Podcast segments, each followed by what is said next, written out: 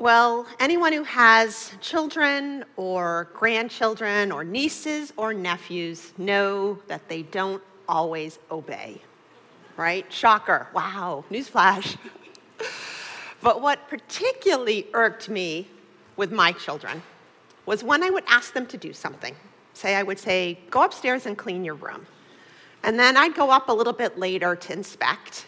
And there they'd be, sitting on their bed, playing on their phone. And I'd say, I thought I asked you to clean your room. To which they would reply, I know.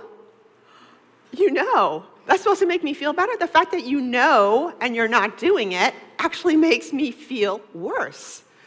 So I would counter with no to the point of doing. No to the point of doing. And so it is with knowing and doing, there is that connection.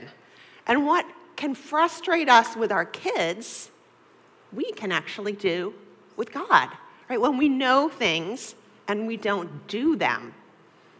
And in our passage this week, we saw a lot of we knows, right? Things that we know. So let's open our Bibles and take a look at that, about what we're supposed to know and what we're supposed to do. So we're going to start a little bit before our passage. So we're going to start in verse 13. So we're going to be at 1 John chapter 5, verse 13. And we're going to look at 7 we knows in our passage. And this is under the pericope, under the heading of that you may know. And I didn't even count that, so that could make it an 8, we know. So starting in verse 13, follow along with me. I write these things to you who believe in the name of the Son of God, that you may know, there's my first one, that you have eternal life. And this is the confidence that we have toward him, that if we ask anything according to his will, he hears us. And if we know that he hears us in whatever we ask, we know that we have the requests that we have asked of him. Then we have some further instruction. If anyone sees his brother committing a sin not leading to death, he shall ask, and God will give him life. To those who commit sins that do not lead to death. There is a sin that leads to death. I do not say that one should pray for that. All wrongdoing is sin, but there is sin that does not lead to death. Then we start again with the we knows. We know that everyone has been born of God who does not keep on sinning. But he who was born of God, who was born of God protects him, and the evil one does not touch him. We know that we are from God, and the whole world lies in the power of the evil one. And we know that the Son of God has come and has given us understanding, so that we may know him who is true, and we are in him who is true, in his Son, Jesus Christ. He is the true God and eternal life. Little children, keep yourself from idols. So we see our 7 we knows. And then at the very end, our passage takes this kind of left turn almost. In verse 21, little children, keep yourselves from idols. You can think, like, where did that come from? How does that fit? Well, in light of all that we know, this is what we need to do. Right? In light of all that we know, of all the good things that God has done for us, we shouldn't turn to cheap, inferior substitutes. We need to worship the true God, not the inferior choices. And when we think about idols and idol worshiping, you can think about those weird old, kind of Testament half man, half beast statues, and think, well, we don't have those today. Well, while we might not have those statues, I wager we have more idols today. And they're harder to see. Some idols are so commonplace in our culture that we don't even see them as idols. And idolatry is an affront to God.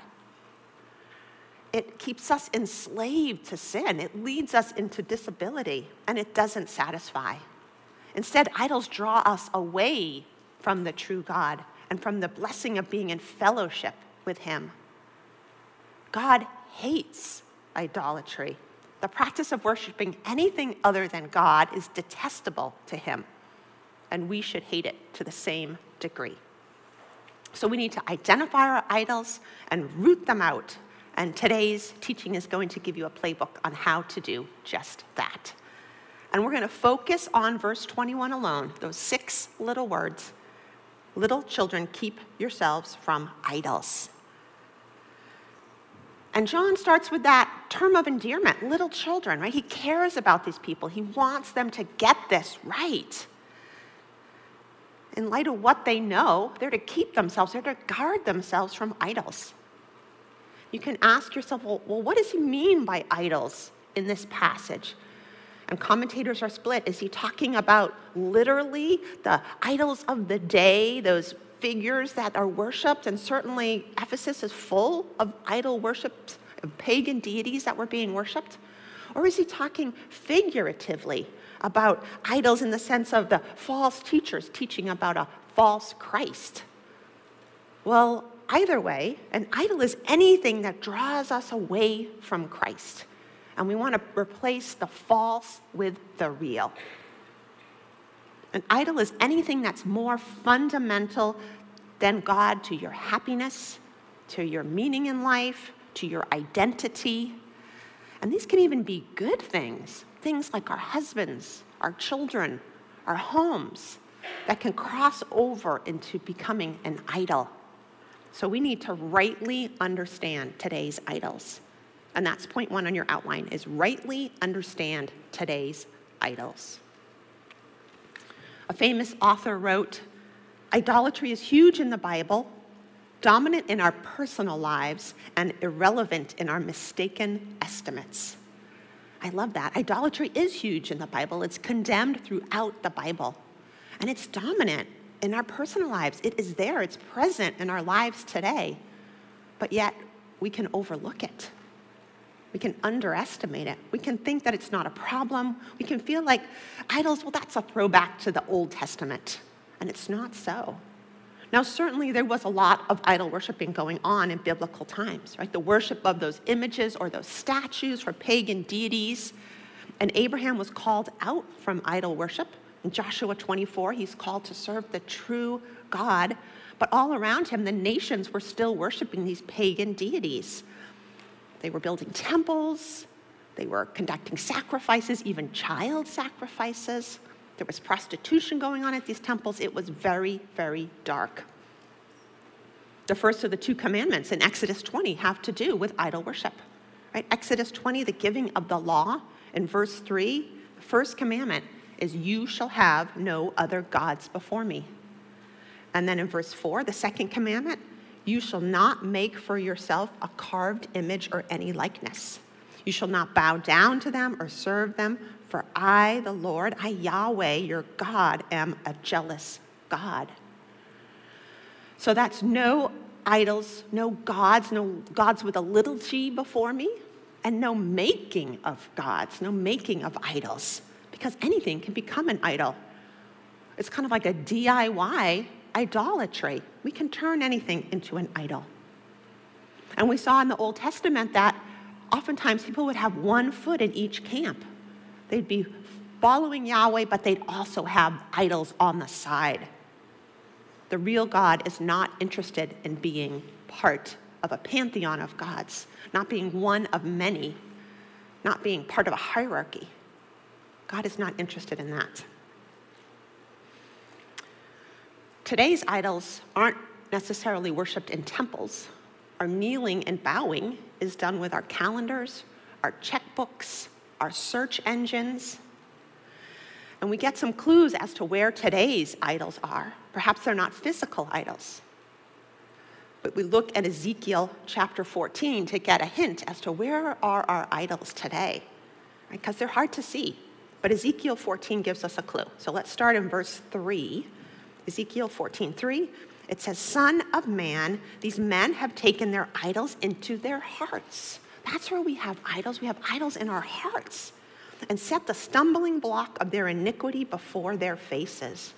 Should I indeed let myself be consulted by them?" God asks a rhetorical question here.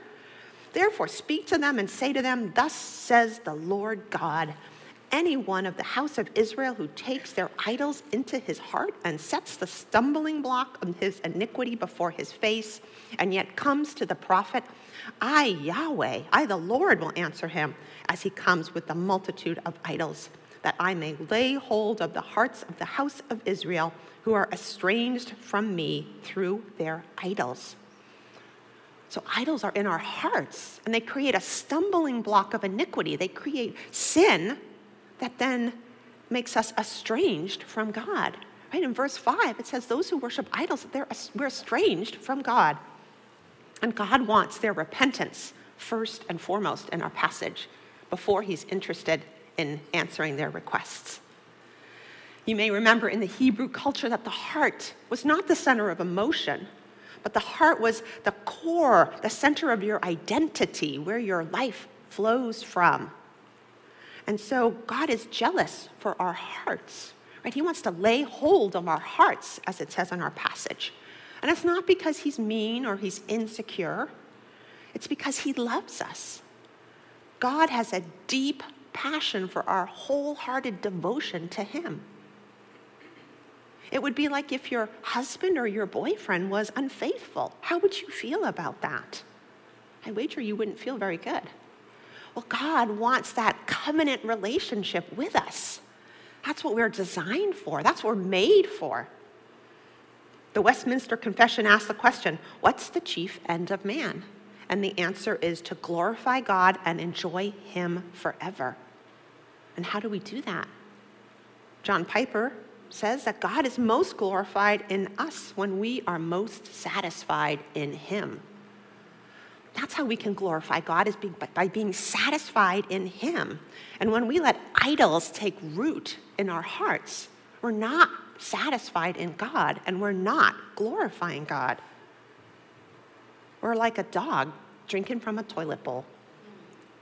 Maybe you've had a dog that drinks from the toilet bowl. We had an amazing dog growing up, family dog. His name is Ben. Ben was a great dog, but he loved to drink from the toilet bowl. And as one of 5 kids, let me just say, the toilet bowl was not a lovely place in my family. But that didn't stop Ben. That was his preferred spot, even though my mom had a lovely, fresh bowl of water that she changed and cleaned daily in the kitchen. It didn't matter. That dog wanted to drink from the toilet bowl. As kids, we were equally fascinated and disgusted by this dog. But he kept going back to the toilet bowl. And so it is with us when we worship idols. Right? We can forsake the living water that Christ offers for these disgusting, inferior choices. And it grieves God to see us making these terrible choices. It makes him jealous because he desires better for us. He loves us and wants to show us the better way. And we see this exact thing in the scripture in Jeremiah chapter 2, verses 11 through 13. Jeremiah 2, 11 through 13, it says, has a nation changed its gods, even though they are no gods? So there's the charge, right, of idolatry, changing gods that aren't even any gods. But my people have changed their glory for that which does not profit.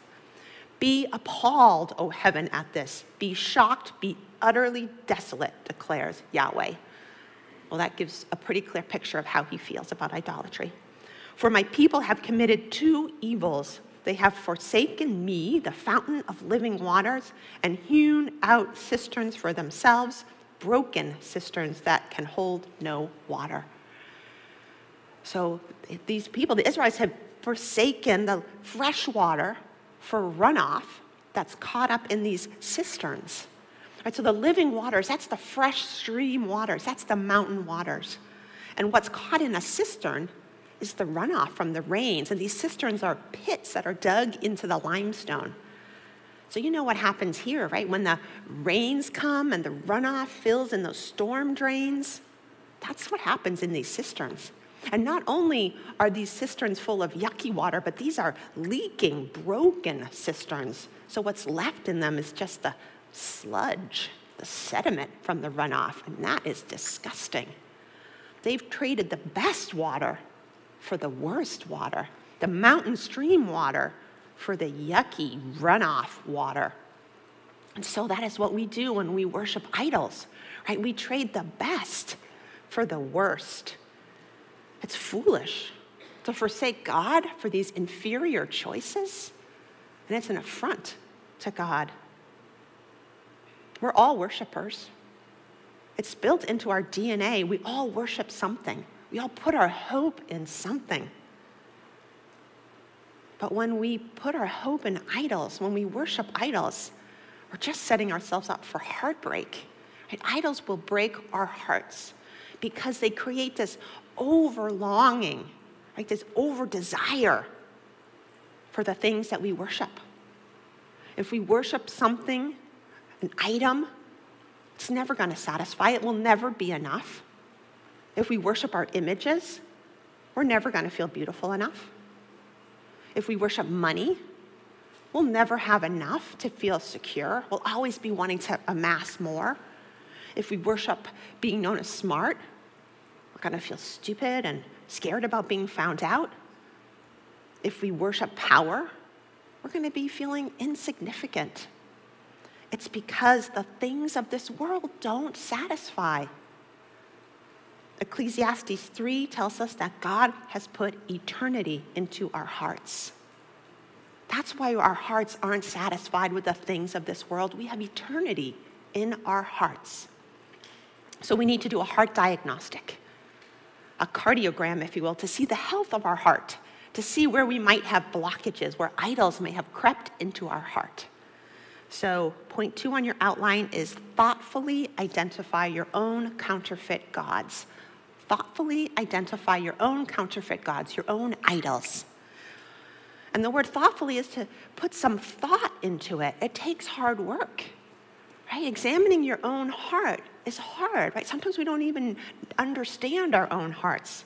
So let's do a heart diagnostic. And I'm going to ask you some questions to ponder. And these are from Tim Keller's book called Counterfeit Gods. And you can get that in the bookstore. It's a great read. I recommend that. So I'm going to ask you these questions. I'm going to give you time to write them down. I want you to ponder them and put down the first thing that comes to mind. Don't overthink it. Just jot down a response. You don't have to share it with your group if you don't wish to. But here we go. Is there a thing or a person without which your life would have almost no meaning or purpose? Is there a thing or a person without which your life would have almost no meaning or purpose? Wow. Well, certainly as wives and mothers, women, our thoughts could go to our children, our husbands, our families, our homes. What thing, if you lost, could almost cause you to lose the will to live? What thing, if you lost, could almost cause you to lose the will to live? If you lost your home, if you lost your job, what thing, if you lost it, could mean that almost all significance and value would be drained out of your life? What thing, if you lost, would cause almost all significance and value to be drained from your life?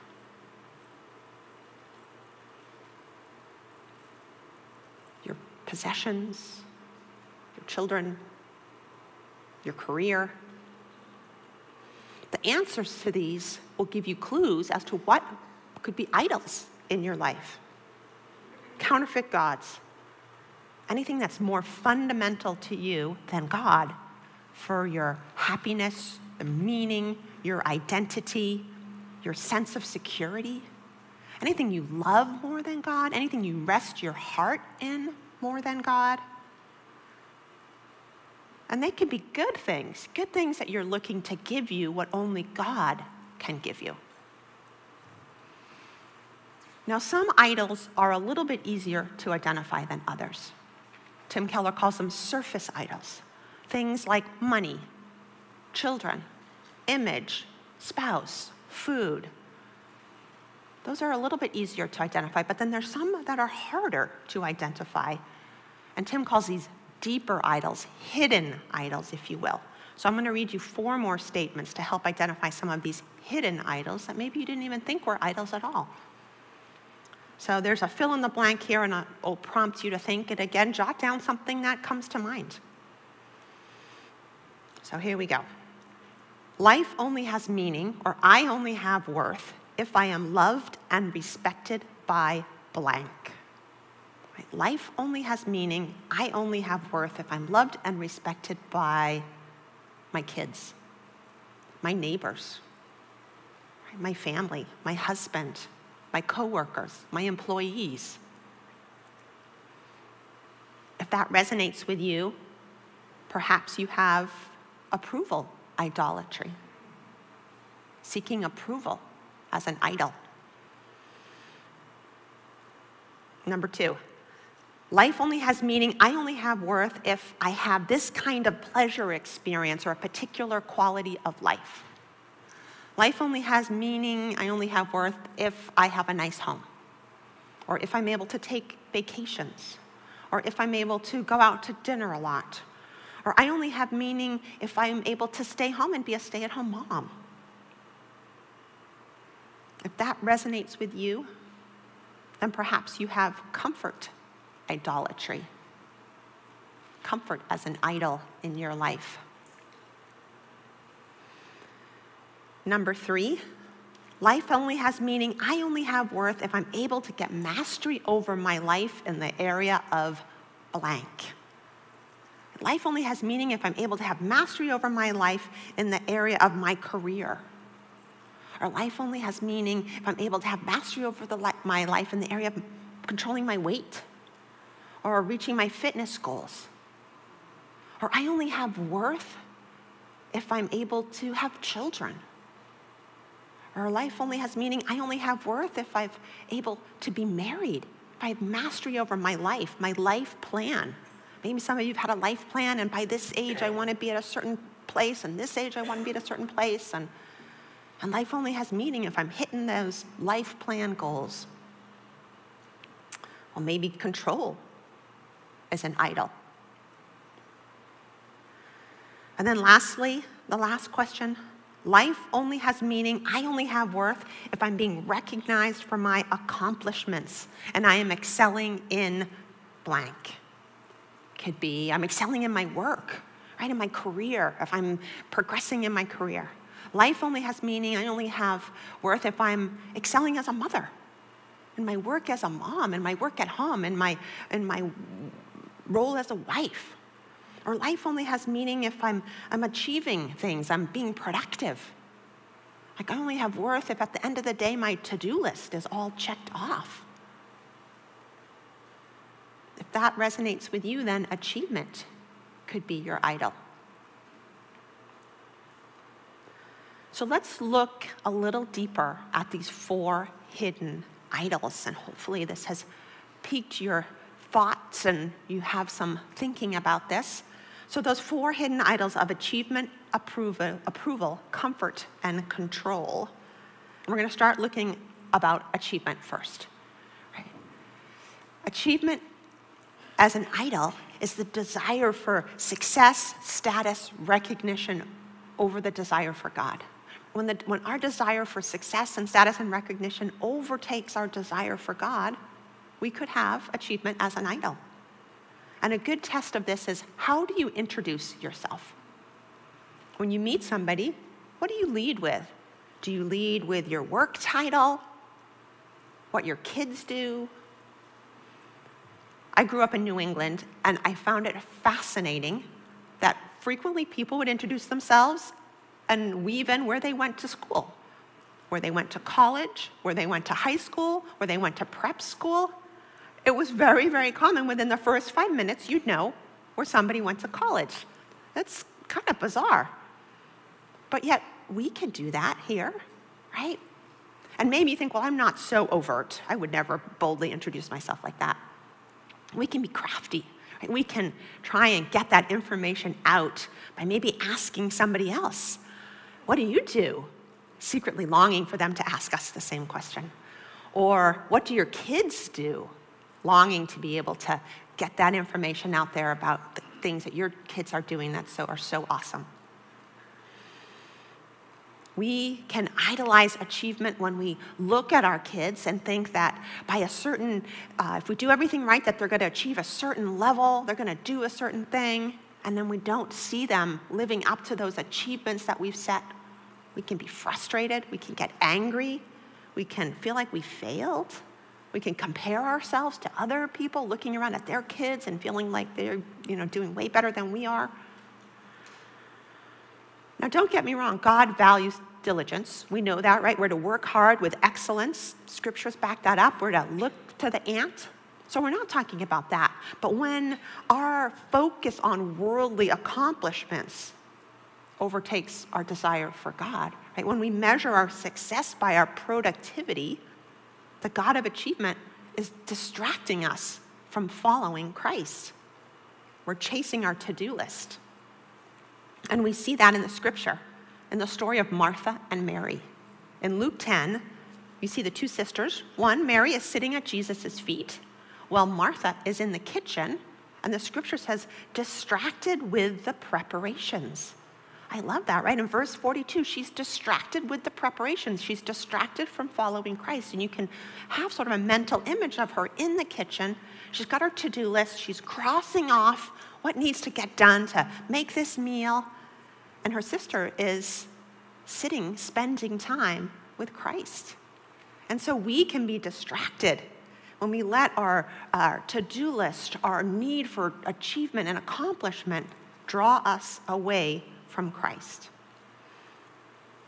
We have a choice, much like Martha and Mary made their choices. And Jesus said that Mary has chosen better. We need to choose wisely. And a sign if you have an idol of achievement could be, do you feel like your life is defined by your achievements? Are you self-critical when you haven't been as productive as you want it to be, when you haven't achieved a certain level? Certainly our world rewards achievement, right? We are an achievement-oriented culture. We need to look at what motivates you to achieve, what motivates you to want to be successful. And are you envying other people for their success? That could be a sign that achievement is an idol. The truth we need to remind ourselves is that we are worthy in Christ. That's where we find our identity, right? Our success, it's not based on what we achieve. Our success should be in hearing, well done, good and faithful servant. That's the God of achievement. Let's look next at approval as an idol. Approval can be an idol when we crave respect and affirmation from our relationships and put that over God. And relationships are good things. Don't get me wrong. They are gifts from God. But they can cross into idolatry when we regularly compromise on our obedience to God in order to seek approval from these relationships. When we are willing to disobey God to seek approval from our kids or our husbands or our friends or our coworkers or our neighbors. When God takes second place to these relationships in terms of our time, our attention, our focus, then approval could be an idol. The early church leader, Augustine, calls this disordered love. And I love that expression, disordered love. These are legitimate love objects. These are things that we should love, but we get them out of order. It's like a misbuttoned shirt. Have you ever gotten up in the morning and you go to button your shirt and you get that top button wrong and then everything just is out of whack?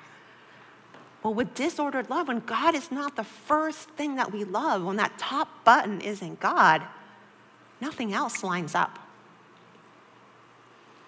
When we care more about what other people think than what God thinks, when we live for our husbands or our kids or our neighbors or our friends' approval, when we get despondent, when we don't hear those words of affirmation, when we live in fear of thinking what other people are going to think about us, that's a hard place to be. Right? Words of affirmation are fleeting at best. The God of approval puts us in a very tenuous situation. John chapter 12, verse 43, the Pharisees were criticized for just that. John chapter 12, 43 says the Pharisees loved the glory that comes from man more than the glory that comes from God. They were seeking approval. It's what God thinks that matters most. The truth we need to remember is that God's love and acceptance should be enough. That's the God of approval. Next, let's look at comfort as an idol. Comfort is certainly the God of our age, right? Pleasure, entertainment, leisure. Commercials are targeting us on this all the time. This is our right. We could even say that we deserve this, right? The God of me, my wants, what I want, my comforts. I can become an idol. There was a very successful man that everybody agreed had it all. He had the luxury life, huge homes, vacation homes on big lots of land, beautiful women, children. He was highly esteemed, very successful at work, tons of money. He had the best food, finest drinks. He had entertainment galore. He had services, oh my goodness, he had cleaners and cooks and everything you could want. Every need was met, and yet he was unfulfilled.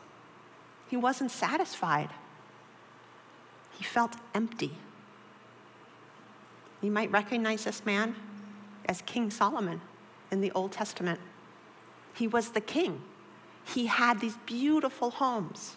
Right? He had multiple wives. He was highly esteemed. He had a ton of money. And yet, he felt empty with all these creature comforts. And he documents his search for meaning in Ecclesiastes. And in chapter 2, he lists all his creature comforts. In Ecclesiastes 2:10, he continues with, "And whatever my eyes desired, I did not keep from them. I kept my heart from no pleasure. For my heart found pleasure in all my toil, and this was my reward for all my toil." He was successful. "When I considered all that my hands had done and the toil I had expended in doing it, and behold, all was vanity, a striving after wind, and there was nothing to be gained under the sun." I don't know if you've ever tried to strive after the wind.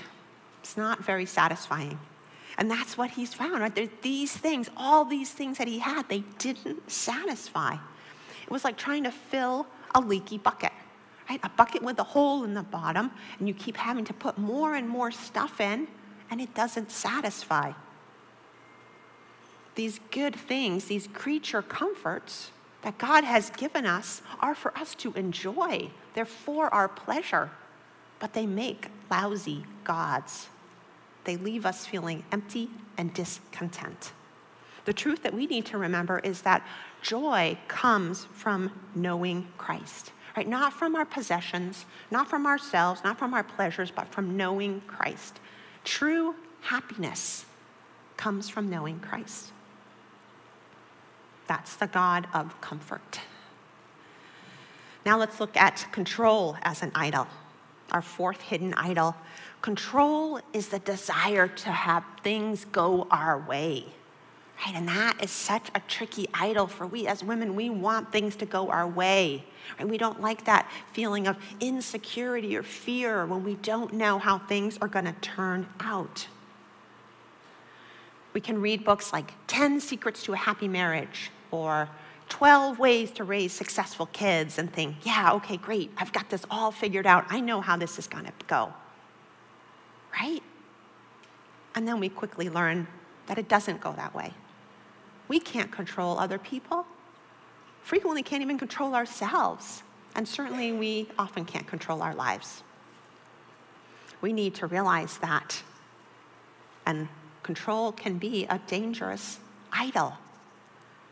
There's an interesting story in Genesis 31 where we see Rachel, the daughter of Laban, and she's beautiful, and Jacob meets her and he falls in love with her immediately.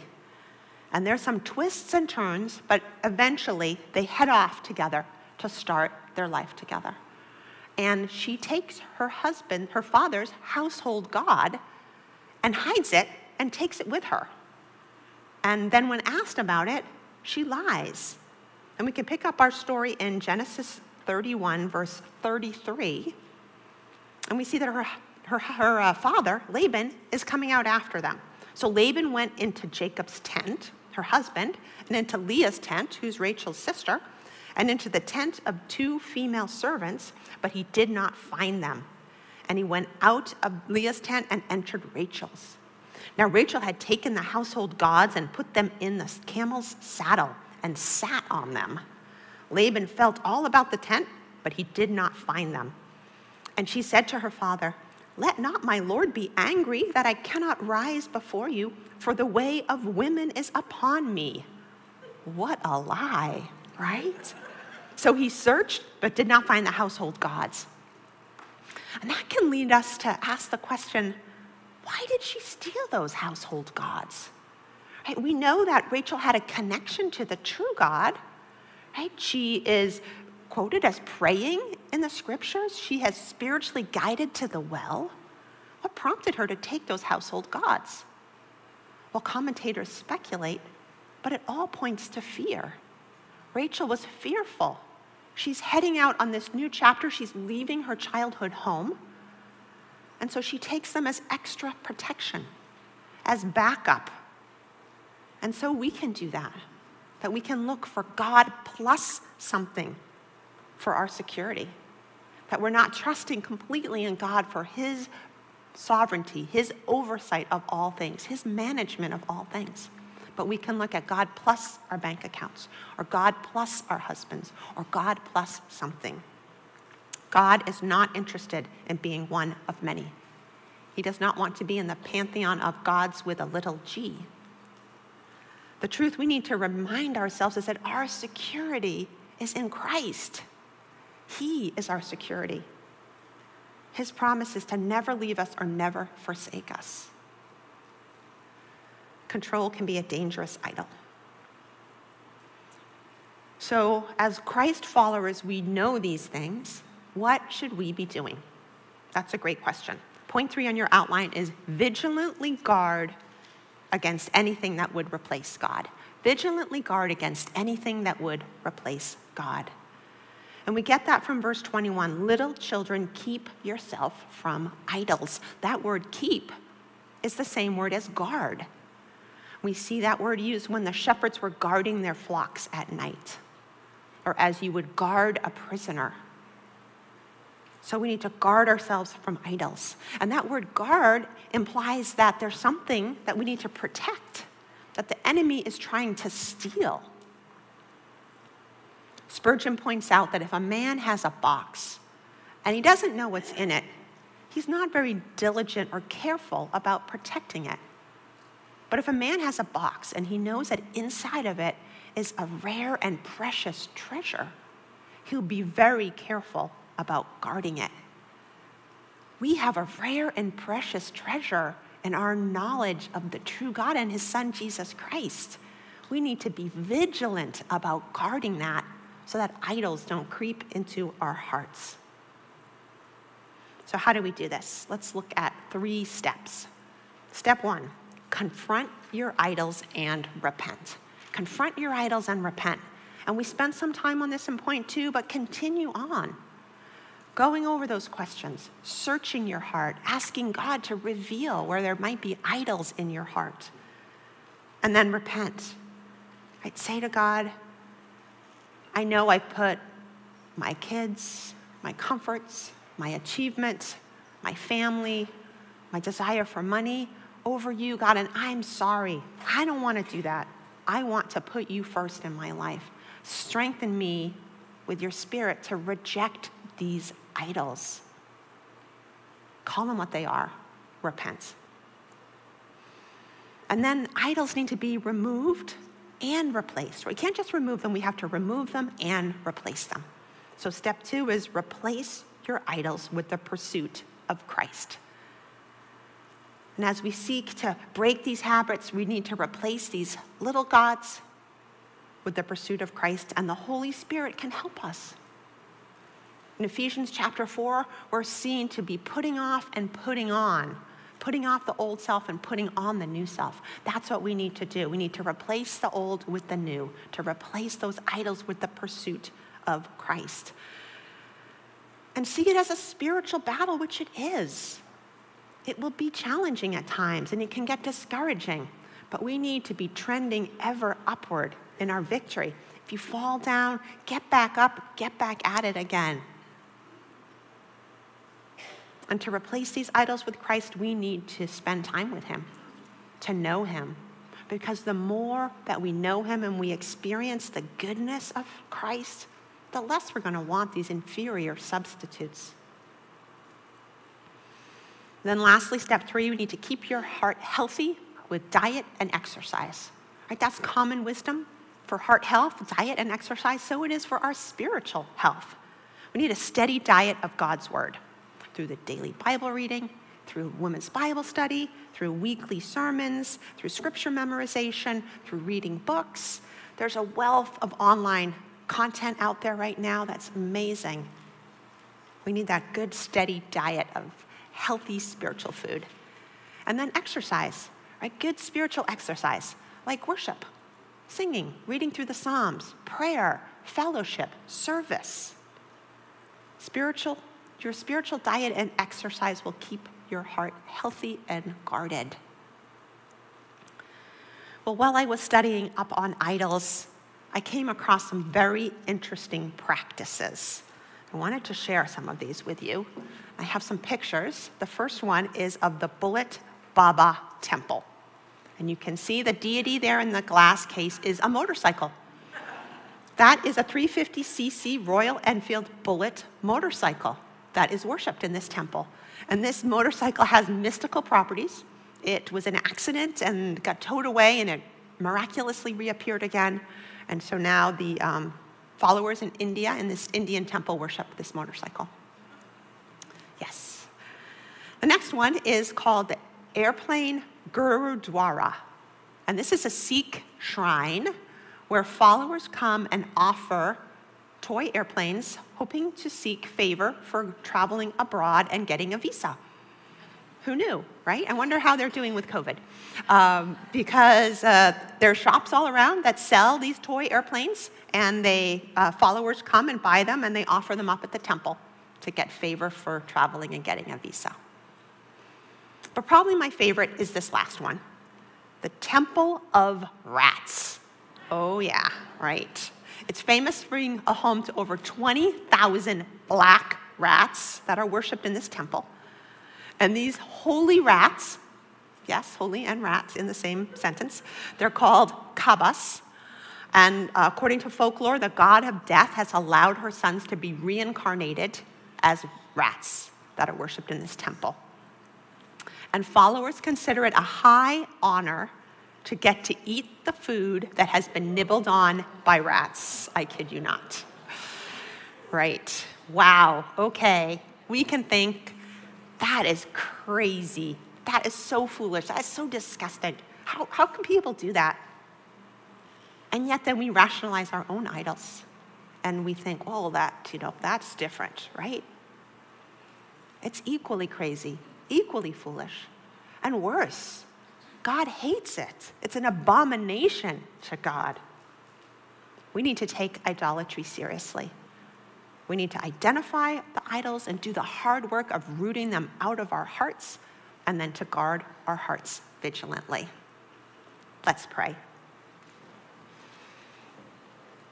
God, thank you so much for these women that are here to hear from you and from your word. Thank you that your word is so clear about what we need to do. You are so worthy of our wholehearted devotion, God. So help us to do that hard work of identifying the idols in our own hearts. Lord, press it upon each woman where you see the gaps between the knowing and the doing. Reveal those idols to us, because we want to be in fellowship with you, God. We want you. We know your way is best. You are such a good and gracious God. So please reveal those to these ladies today. And may they have a wonderful group discussion of transparency, of sharing where they're struggling, where idols that might be tempting them, and be able to lock arms and have victory against these insidious, sneaky, hidden idols. We pray this all in the powerful name of Jesus. Amen.